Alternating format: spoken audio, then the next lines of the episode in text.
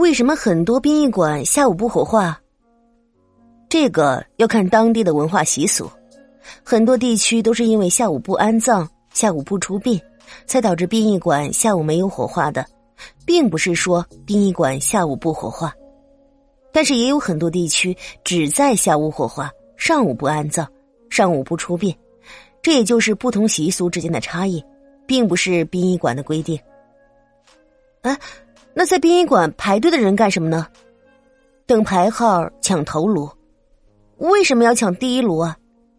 因为他们觉得第一炉干净。那第一炉真的干净吗？其实都一样，现在都是一尸一炉，出灰以后都会清理的很干净。